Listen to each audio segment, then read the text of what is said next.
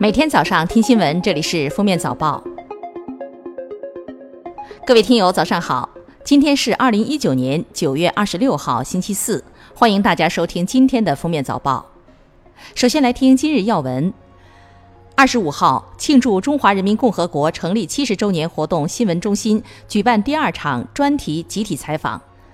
据介绍，联欢活动将于十月一号晚八时在天安门广场举行，总时长九十分钟。整个联欢活动由主题表演、中心联欢表演、群众联欢、烟花表演四个功能表演区组成，每个表演区都有很多看点亮点。九月二十五号，北京大兴国际机场正式投入运营。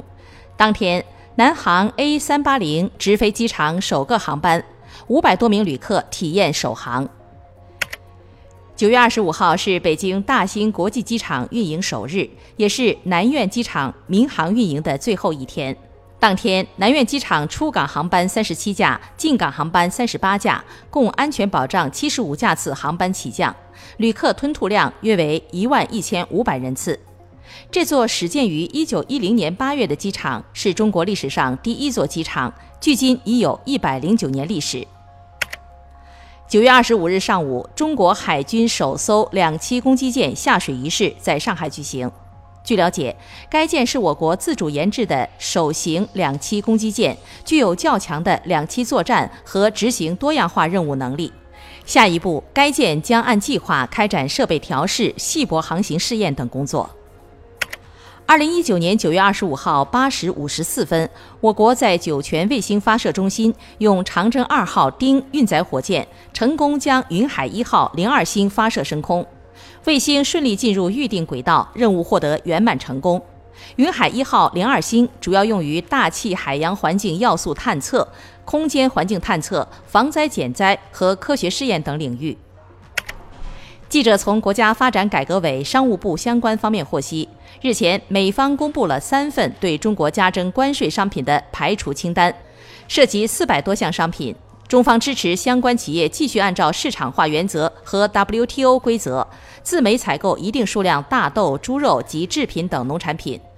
国务院关税税则委员会将继续对上述采购予以加征关税排除。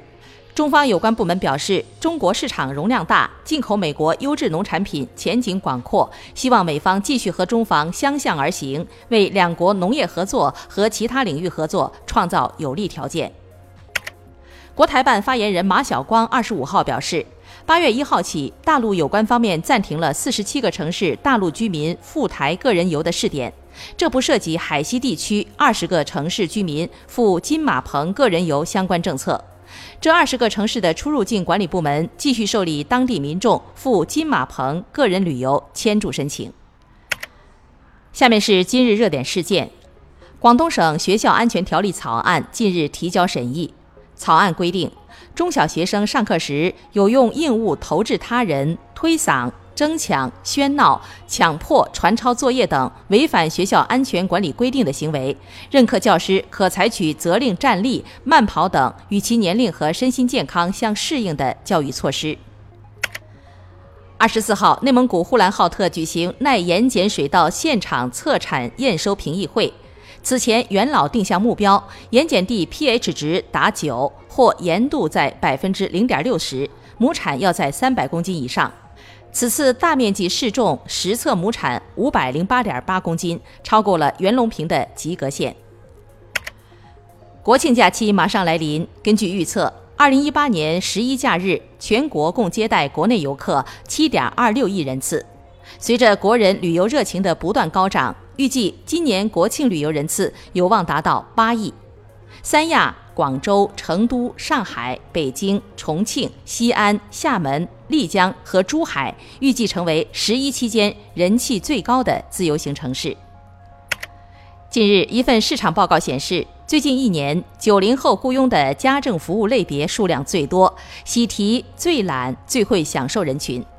相比九零后，八零后对家政从业者要求最高，对形象气质、文化水平都提出了更高要求。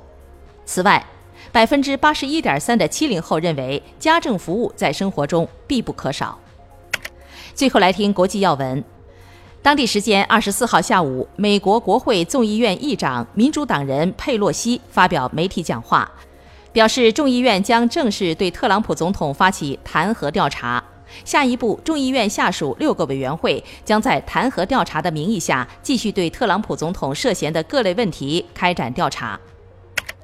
当地时间九月二十四号，英国最高法院院长布兰达·黑尔称，十一位法官作出裁决，首相鲍里斯·约翰逊关于议会集体休会的请求非法。美国联邦航空局日前说。波音737 MAX 飞机复飞尚无时间表，各国可自行决定复飞时间。当地时间周二，一位联邦公共卫生官员表示，美国与电子烟相关的疾病数量可能会快速上升。据美联社报道，目前全美有九人因涉及电子烟的疾病丧命。感谢收听今天的封面早报，明天再见。本节目由喜马拉雅和封面新闻联合播出。